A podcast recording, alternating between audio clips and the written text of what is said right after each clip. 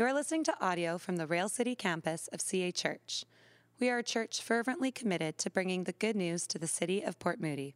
We hope this message helps you grow in your personal relationship with Jesus.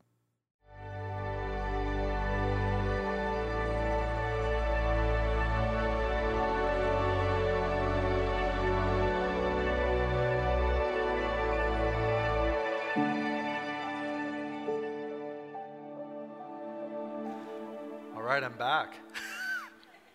that was the shortest meet and greet of all time. you know, that it's like normally it's two minutes. There's hugging. There's no, I'm just kidding. uh, man, guys, once again, it is so good to be with you, and we are continuing in our Ephesians series. And uh, I, uh, you know, it's interesting. We've been walking through the book of Ephesians this fall. Uh, and it's been such an important and good book for us as a church as we're growing. In fact, when people say, if you're going to plant a church, you're going to start a church, the first book you should go through is Ephesians. I found that out after I felt like I was heading in that direction. I'm like, well, I think we should go through Ephesians. It was one of those affirming moments. And it's because the book speaks to our identity in Christ, who we are in Jesus, because of Jesus and because of what he's done. It also speaks to uh, what is it, this good news, this gospel, this identity? How does that now flow into our day to day lives? How does that flow from our heads to our hearts to our hands and our feet? How does it flow from an idea or a belief or faith into action, into our everyday lives? And the emphasis of this second half of the book that we're going to be starting today as we jump, jump into chapter four is not this. It's not, okay, guys, now, you know, you better pull this together. Uh, you better start behaving, uh, you know, because you're a Christian. Like, look at all these things that Jesus done. That's not really the emphasis. In fact, the way I like to describe it is this because of who you are, this is who you are, so act like it. It's not act like it so you can be these things so you can be saints and you can be yeah, uh, one and you can uh, be saved and all these kind of things. It's not, you have to do all these things so that you will be identified as the, all these things that we've walked through this fall. But no, instead it is, you are this, so now live it. You are this. You are saved, so now live as a saved person. One of the things I, I often quote is this quote it says, Sin may explain your activity, but it's not your identity. Your identity is in Christ. Sin may explain your activity, the reason why you do things, the reason why we all have a propensity to brokenness, but it's not your identity. Your identity is in Christ. And so now live by the power of the Holy Spirit out your identity. And this is what is going to happen in this text because Paul, instead of just talking about theological ideas about who Jesus is and who we are, he's now calling us, instructing us, encouraging us to now live in light of our call, to live in light of our calling. And so, if you are willing and able, would you please stand in honor of God's word, the most important words you're going to hear today? As we read Ephesians chapter 4, and we're going to start in, in verse 1. And you're going to start, you're going to see Paul starts with this word, therefore. And the thing you always have to ask, what is therefore, therefore, right? And therefore is therefore, in light of everything I've just told you about who you are and about who Jesus is and what he's done. Now, this. You ready? Therefore, I, a prisoner for serving the Lord, beg you to lead a life worthy of your calling, to live in light of who you are. For you have been called by God. Always be humble and gentle, be patient with each other, making allowance for each other's faults because of your love. Make every effort to keep yourselves united in the Spirit, binding yourselves together with peace. For there is one body and one Spirit just as you've been called to one glorious hope for the future, there's one Lord and one faith and one baptism and one God and Father who is over all and in all and living through all. God, this is your word. I'm so grateful for it this morning. In fact, as I read and I was thinking about this text for this Sunday, I think in this time, in this moment, in our society and culture and all that kind of stuff, these words are so, so key and important for us to learn. And I think that by your Holy Spirit, you placed this text on this Sunday for a purpose and a reason. And so, Spirit of God, I pray that you would speak to us now. I welcomed you into this space, and we welcome you into our hearts. We ask that you would sanctify us, make us more like Jesus. We ask that you would change us. We ask that you would uh, help us, Lord, by the power of your Holy Spirit, not oh, just us trying to, trying to do it, trying to work harder, by the power of your Holy Spirit to live in light of this text. In Jesus' name, amen. Amen. You may be seated. As I was just praying, I'll, I'll tell you, I think this text lines up perfectly, perfectly with the season, with the time of what God wants to say to us.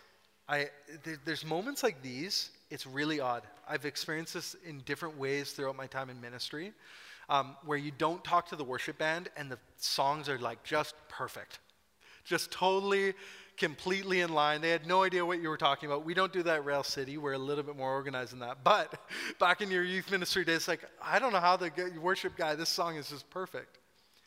And there's moments where there's certain messages that also just line up with the season and a time that we, we find ourselves in. And I think that this text is just a moment where we get a peek behind the curtain that Jesus is in control, that he is speaking to his church, he is still building his church, that there is something going on more than, than what meets the eye. Uh, and, and he's doing it through this text today. Um, here's why I think it fits the challenges our country, our province, our region are facing uh, and the, the challenges that are also facing us as a church, moving a location last minute. There are all sorts of other things, though, that in this time right now are dividing people. Dividing people, uh, that, that dividing families, dividing friends, dividing churches. It's politics, it's uh, potentially spiritual, could be theological, but Paul begs us I, like, I liked how the NLT put it. Um, the NIV says, uh, Therefore, I, a prisoner of the Lord, urge you to walk in a manner worthy of the calling in which you've been called. Paul says, He says, I, a prisoner for serving the Lord, I beg you, I beg you to live and lead a life worthy of the calling in which you've been called, for you have been called not by me, not by Paul, but by God. God has called us to something that is higher. God has called us to something that is greater. God has called us to something that is bigger than ourselves. He, he says, You've been called by God. Now live in light of that calling. Do not be divided. Do not be disunified, but instead be humble, be gentle, be loving, be unified. These are the things he calls us to. And these are the, the four things I want to talk to us about today that I think are so key for us in a time of great division. To always be a people who are humble, gentle, loving, and unified. I want to start with this idea of be humble. Um, you know, I, I was thinking of this story when it comes to the quality of humility. There's a guy named uh, Sir Edmund Hillary. You ever heard of him? He was uh, him and uh, and and uh, Tenzing Norgay uh, were the first men, the first people to ever ascend and summit Mount Everest. They were the first people to ever make it to the top, to plant their flag, to say that we had been here. It was an incredible feat. It was an incredible uh, feat for, for humanity. It was, it's the equivalent, in some ways, of a man going to the moon. This is something that was unthinkable at a time, at, at, in, in different times in history, and yet they did it. And there's this story about Sir Edmund Hillary. He was in, uh, he was w- walking around Nepal, and there was some, some, some people who had come there to, to do the same hike, the same ascent that he once did. And they saw Sir Edmund Hillary, uh, and, uh, and they, they looked at it and said, hey, can, can we take a photo together? So he said, Oh, yeah, of course. And uh, he's British. I, am sure he said a little bit more British than that. Uh, but uh, he, he said, Yeah, absolutely. They gathered around. They went to take a picture. After they took the first picture, they said, Wait a second. Could you actually hold an ice pick so you look the part? He said, Sure, okay. Right? He gets the ice pick, he holds it. They take the photo. One of the guys who's in the photo looks back and they look at Sir, Sir Edmund Hillary, and we got his picture. Where's that picture? You can put it up here. I, I'm, I, would love to. There he is, right? Sir Edmund Hillary. And they said, um, Hey, Edmund, you're holding the ice pick wrong. Can you turn it around? He's like, Sure. Turns around the ice pick, takes the photo.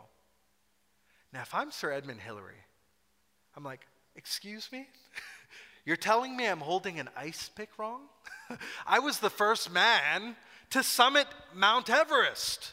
Don't tell me how to hold an ice pick, right? He's like, he could have gotten all British and I'm a sir, right? I've been made a lord, right? Like, you know, and I'm a Sir Edmund Hillary. Like, don't, don't question how I hold this ice pick. Take the photo, move on, right? He could have, he could have been outraged.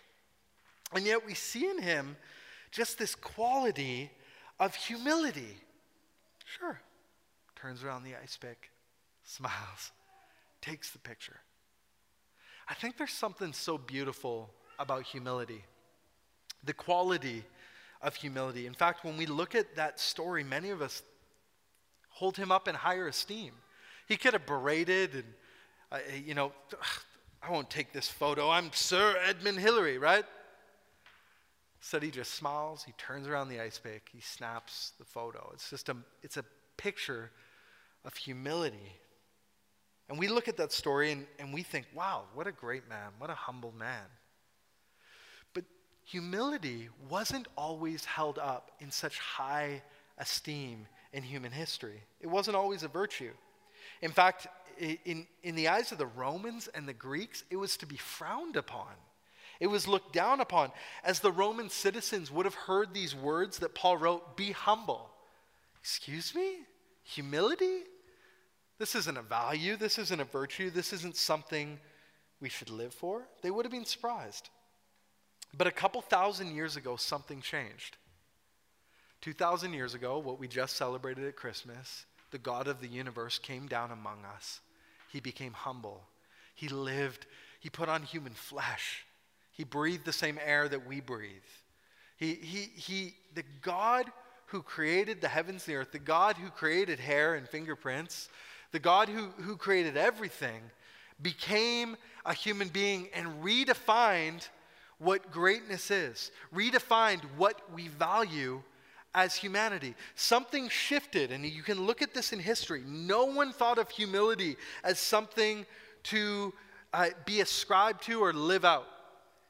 But about 2,000 years ago, there began to be just a right hand turn, a change in people's perspective on this virtue called humility. So much so that Aristotle talked about humility as the deciding factor in persuasion. In persuasion.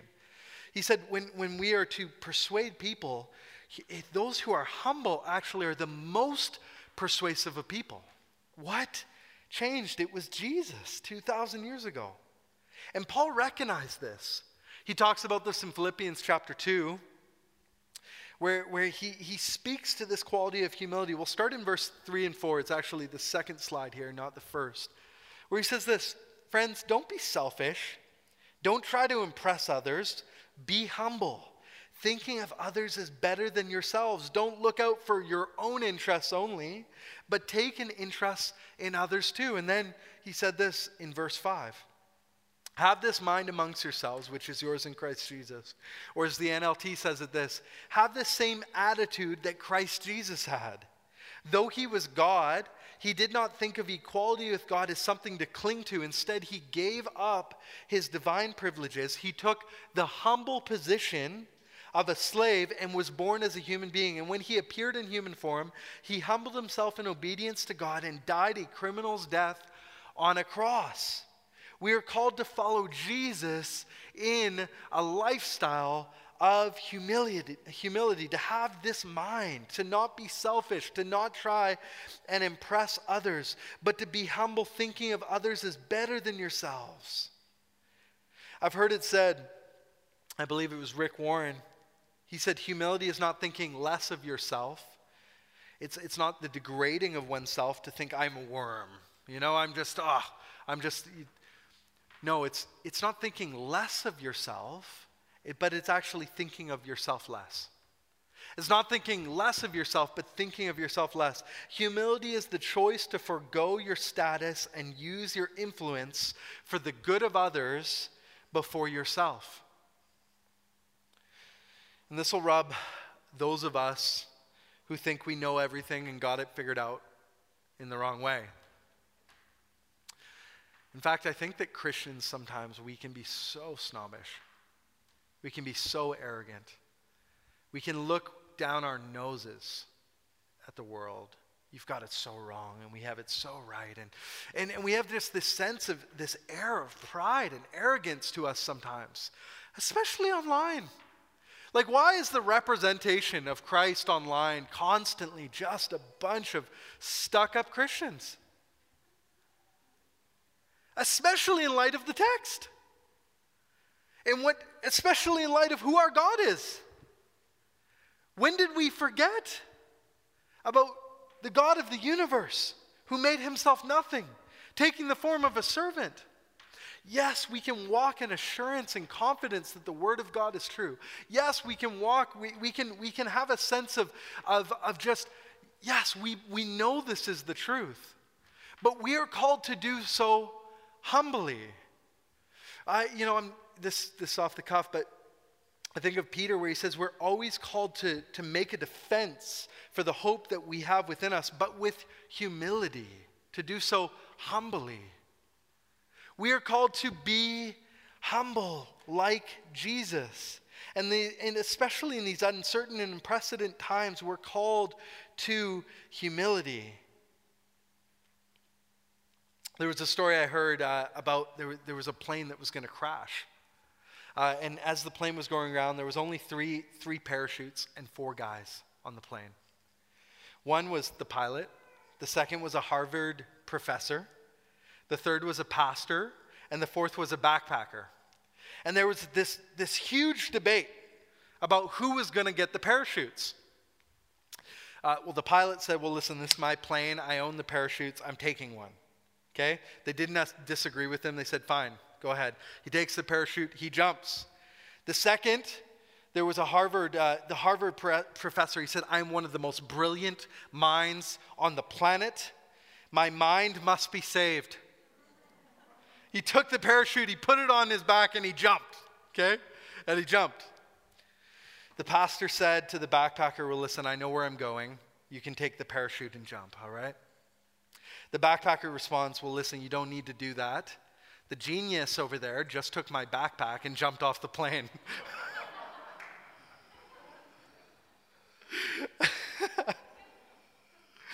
Why are we called to be humble?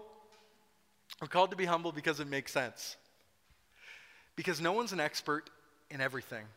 And the thing I've found, the more that I know, the more I realize I don't know. Friends, could we be a people who are humble? Could we choose humility instead of pride and arrogance? This is what Paul is calling us to. He says, listen, always be humble. Always.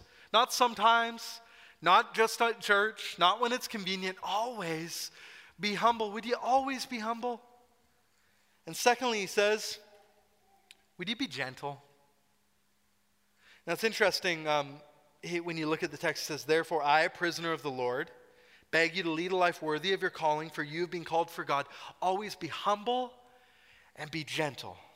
I think many of us, when we think of gentleness, we think of weakness. We think the weak are gentle.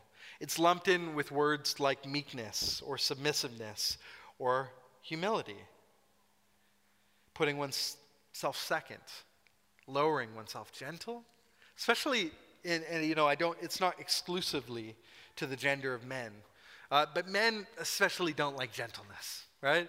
We, oh, you know, we got to want to be, we, we grew up in a culture that told us to be rough and tough and strong, not gentle, not gentle.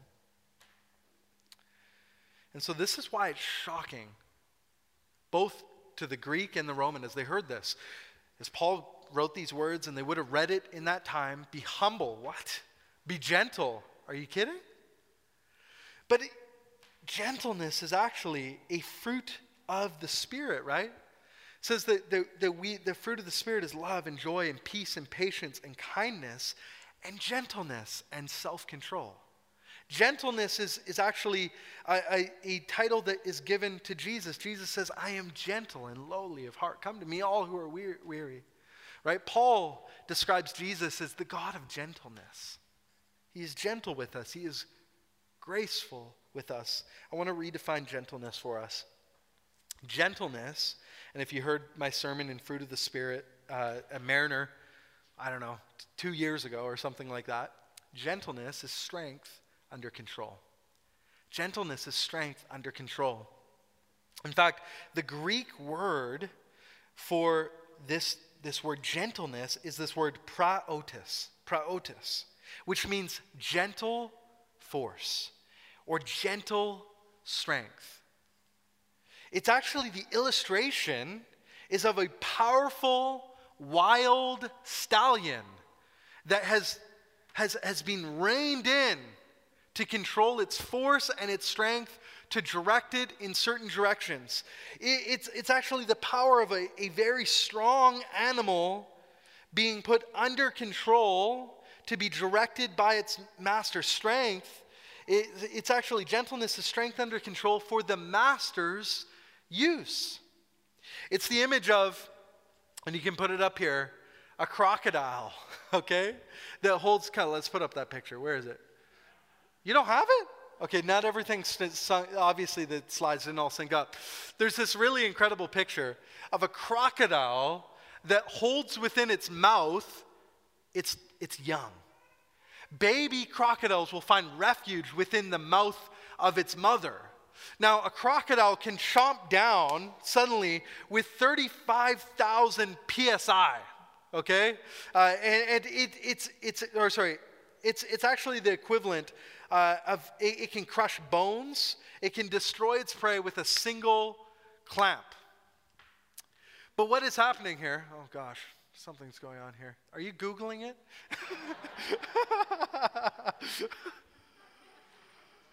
it's a really amazing image as you just see this little baby crocodile poking its head out of its mother's mouth. It's not that the crocodile is not strong, it's that it's using its strength under control. And this is what Paul is calling us to. Is to, to, many of you are incredibly strong. Physically, mentally, you have incredible strengths and gifts. You have insights, you have expertise, you have, uh, you, you have, you have, you have strength. But the call to gentleness is to use our strength under control for the master's use. Gentleness is, is powerful. Jesus says, Blessed are those who are meek. It's actually the same word, praotis. Blessed are those who are gentle, for they will inherit the earth. This is the opposite to what we might expect. Blessed are the powerful. Blessed are the rich. Blessed are the strong and the talented, for they will inherit the earth. No, he says, Blessed are the gentle, for they will inherit the earth. There's something so persuasive, something so likable, something so powerful about those who are gentle that the whole world will belong to them, this text says. What? See, when we act gently, we demonstrate to the world, to your spouse, to your kids, to your barista when they write your name wrong or get your order wrong to your friends, to your family, we, we, we represent to them the grace of God. It's an incredibly powerful quality. Here's what this means practically when someone disagrees with you, listen and yet express your opinion winsomely. When someone disappoints you, be gentle rather than judgmental. When someone is serving you and messes up, be understanding, not demanding. And I got to be honest, I struggle with gentleness. I, I am a, I'm a big personality. I am Scottish, which means I have big reactions to things. Be humble? Okay. I, I, I think I can do that. Be gentle? Oi, okay. That's going to be hard. I'm quick to speak. I, I'm, I, I, I have a quick tongue. God has given me the gift of the gab, and it can be used to glorify Him, but it also can be used to quickly cut something down or someone down. I struggle with gentleness. Maybe you do too, but we are called to be humble and be gentle. This convicting for me, and maybe it is for us. And I think, especially in times like these, man, could we use some humility on both sides, right? Could we use some gentleness with each other? Absolutely. Uh, I think of this story I was in Calgary uh, visiting my sister in law, and we went to the movie theater. And uh, there was just this long, long, like extraordinarily long line for popcorn. Okay? There's always a long line, this pre pandemic. And everyone in the line is just getting so frustrated. We start talking to each other. What's taking so long? Gosh, this is, and there was only one line. You couldn't even switch to another line, right? It was just, just the one line for popcorn in Calgary. And we're all lining up, and, and every person is to get to the till, what's going on here? What's the wait? What's going on? Right? They're, they're, they're getting frustrated. Can I talk to the manager, please? I remember as I arrived up at the counter, I look at this girl standing there, and she's just tense. I look, and she's got her name tag and underneath there's that sticker. It says, in training, in training. She, she was in training. And I could just tell how tense she was, and I was ready. I had my speech ready. I was ready to just tell her off. Okay? What's, come on, gosh, what's going on here? You got the one girl in training on the till? And I saw her, and I realized in that moment, oh man, she just needs a break. She just needs some grace. And it's probably the Holy Spirit. I don't take much credit for. It. I said, hey, listen, it's okay. Don't worry about it. It's all right. You're just in training. You're figuring this out. Tomorrow's going to be better. I could just see in this moment, just like her shoulders just kind of, just kind of went down. I could see her just kind of, kind of breathe. okay, thanks, thanks. I really appreciate that. You can see she's on the bridge of just emotion, tears. Gentleness, there's something about it. It just loosens up those who are around us. It changes the atmosphere. We could use some gentleness. See, gentleness is when you have the power to break something but choose to mend it.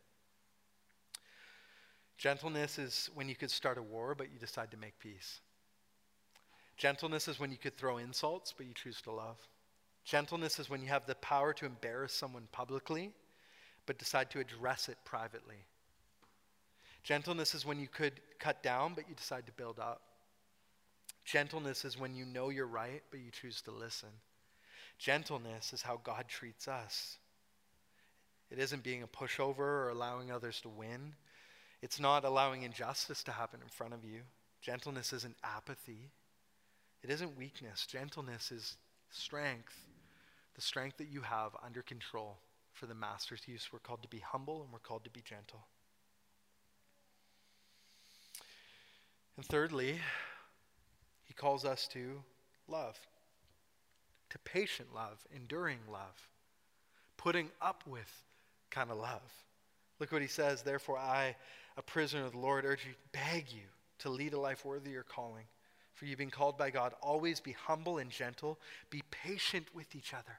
Be patient with each other, making allowances for each other's faults because of your love. I'm not going to dig into patience. I think in order to be patient, we need a whole lot of humility and a lot of gentleness. So I'm not going to dig into patience, but it's amazing after this incredibly difficult call to humility and gentleness that now he's calling us to patience, endurance, patient endurance, making allowance for each other's faults. Oh, Paul, you're just grating me here, okay? But I want to talk about our motivation for these things, for this third point. He says, because I think it's, it's more key and important than we realize. It's not just a call to patience. Okay, I'm going to muster up humility and, and gentleness and patience. No, it's, it's actually, it's rooted and grounded in love. It's rooted and grounded in love. Because of your love, would you do these things? Because of your love. Make allowance because of your love. I think a better translation, if you look into the original language, it says, putting up with one another because of your love. See, this is the difference between the church and a club. In a club, you can kick someone out for various reasons. But families, and the church is meant to be a family, they, they, they put up with each other, they stick it out with each other. They still, or should, I know this isn't always the case, see each other. Why? Because of their love for one another, because the love in their hearts. There's this book that I read to Emmy uh, from time to time. She loves books. She loves reading. We have so, so many books. You want to give Emmy a book? Don't buy her like a plastic car that she can drive around the house. We live in an apartment, okay? buy her a book. Buy her a book. She loves books, and there's this book uh, called With the Love in Our Hearts. With the Love in Our Hearts. And it's about two, two rabbits, one named Big and another called Boo. And Boo, he's, he's little, and he doesn't want to walk home. He's, they're a long way from home, and he's tired. He doesn't want to walk home. And so Big says to Boo, he says, he says, Hey, Boo, listen, with the love in our hearts, we can do anything. And then you turn the page, and it says, With love in our hearts, we could cap every mountain with, uh, with, with piles of, of, of loving snow piled high. With the love in our hearts, we could color every rainbow. With the love in our hearts, we could turn storms uh, into sunny days. With the love in our hearts, and he continues, and it goes through all these scenarios. I wanted to bring the book, I forgot. Says, with the love in our hearts, we can do anything. And I believe it is true. With the love in our hearts, if we truly have love for one another, we can do anything, even be humble and gentle and put up with each other in love. And although this is kind of a, a cute little illustration, I really do believe that it's true. With the love in our hearts, we can do anything. I've heard it being said this that love, love is still the most powerful force on planet Earth. There's nothing more powerful than love. Martin Luther King Jr. said, Love is the only force capable of transforming an enemy into a friend. Love is the only force capable of transforming an enemy into a friend. And I believe it is possible for us to be and do this, church, if we love one another. I think of the Apostle John. He's actually buried in Ephesus. When I went there, I stood over his grave. And they would have heard the Apostle John preach from time to time. He was the pastor after Paul and Timothy in the area of Asia Minor. And it was said of John the one disciple who was not killed because of his faith in Jesus Christ. They tried to kill him, they tried to boil him to death in oil. He wouldn't die, so they threw him on an island called Patmos, and he died of old age there. But it was said of John anytime there was a problem in the church, anytime there was a, a, you know, a ruckus, anytime there was some division, people walk up to him, well, Pastor John, okay, they said this, they did this. And his response was always this Well, did he love them? Did he love one another? Yeah, but you don't understand. No, just love one another. Hey, well, listen, you know, eh, we, we, we think communion should be done this way. Remember Jesus? He was sitting there at the, you know, the Last Supper and he, he broke, it should be like this. And, you know, I think just love one another. right? Hey, listen, but they, they, they, they, they think this about God or they were acting that. Hey, would you just love one another? It, apparently, it frustrated his congregants time and time again. And if you read 1st, 2nd, 3rd John, you'll see this theme over and over again. The, the beloved disciple, his, his response to every problem in every situation was this love one another. Love one another. You know where I think he got that from? it's pretty obvious. On the night where when Jesus was betrayed, he sat down and he broke the body and he broke he, he broke the bread and he, he poured out the wine. And he spoke some last words on the last day to his disciples. And he said these words love one another as I've loved you. Love one another. It is by your love nothing else it is by your love that the world will know that you are my disciples it is by your love that the world will know you belong to me.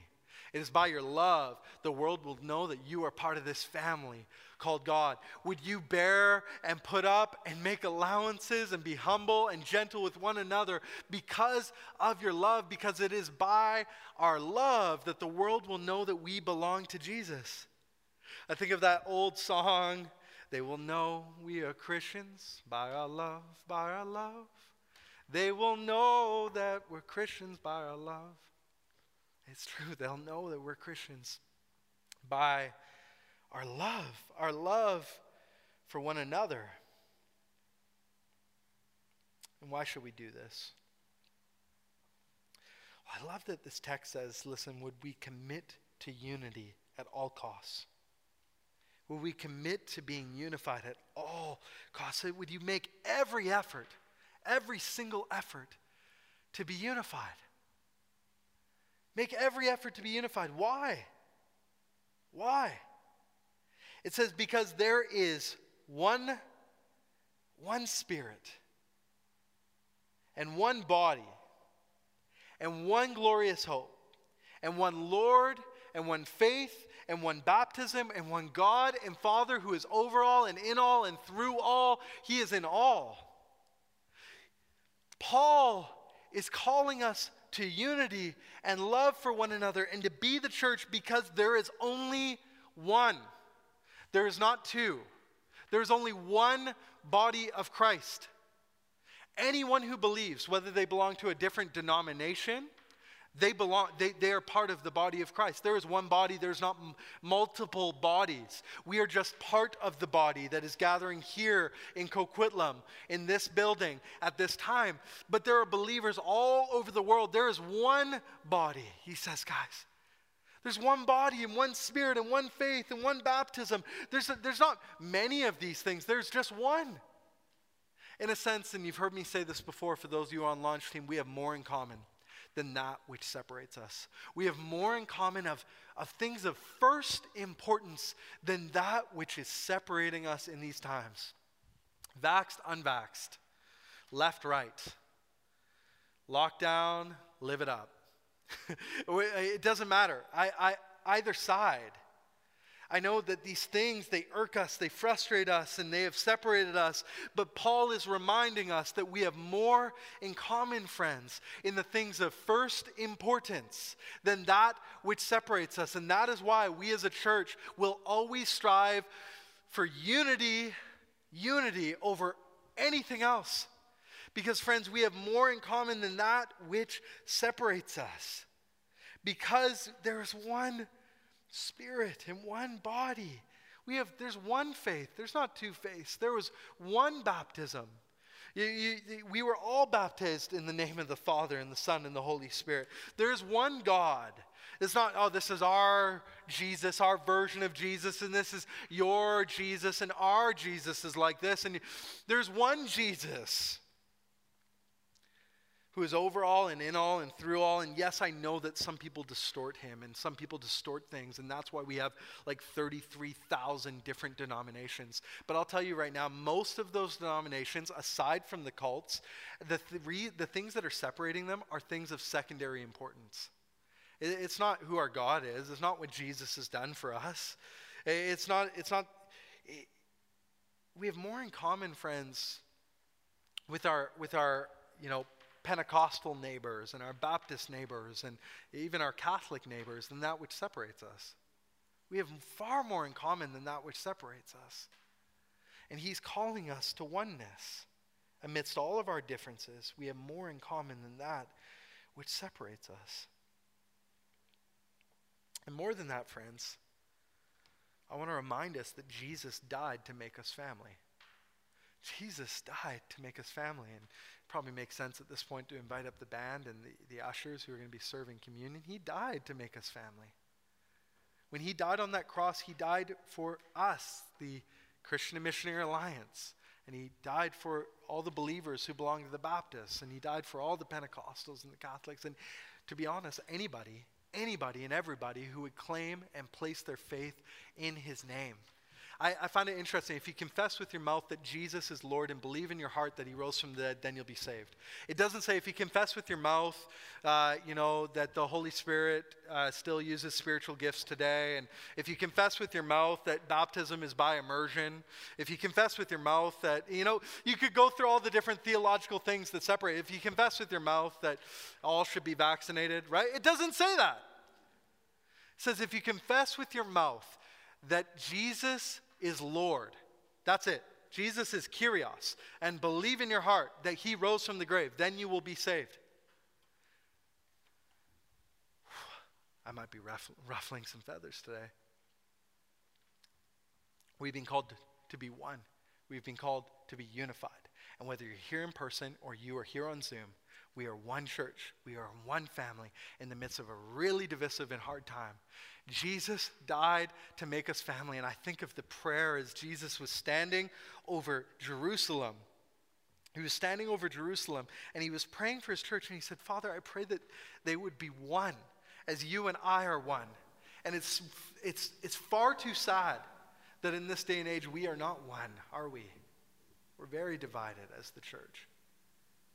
Jesus' heart is this is that we would rally, we would gather together, we would link arms with those who are different than us under one banner that Jesus Christ is Lord to the glory of God. And actually, that's what started the alliance, the Christian Missionary Alliance. It was the coming together of dozens of denominations under one tent. They called it a tabernacle to worship God. So I'm going to pray for us. Then we're going to take communion together and we'll worship. I'll come back up. Jesus, thank you so much for today. God, thank you for this text. Oh, I'm sure it's rubbing some of us the wrong way. Oh, I'm sure that it's going to be really hard to live. Your text talks about this one spirit that all lives and dwells within us. And Spirit of God, I pray that you would help us as the church to live this out. Help us, God, to rally together under your name. Help us, God, to remain unified in the midst of incredible division. Help us to be humble and gentle and to love one another as you have loved us. Because, Jesus, you died to make us family. Jesus, you died to build your church. Jesus, you died to make us one. Help us to do that be that. Pray these things in Jesus' name. Amen. All right. So we're going to pass out communion. And uh, we'll invite you guys to come up here to the front. Um, try and give people around you some space as you're coming forward, okay? And uh, but take communion, come back to your seat. You can take it when you're ready. Don't rush up all at once, especially in days and times like these. Let's sing worship together. Thanks for listening to this message. If you've been listening to our sermons, but you're not a part of a church community, we would love to have you join us. You can go to cachurch.ca slash railcity to find out more information about getting involved in the life and mission of the Rail City campus of CA Church.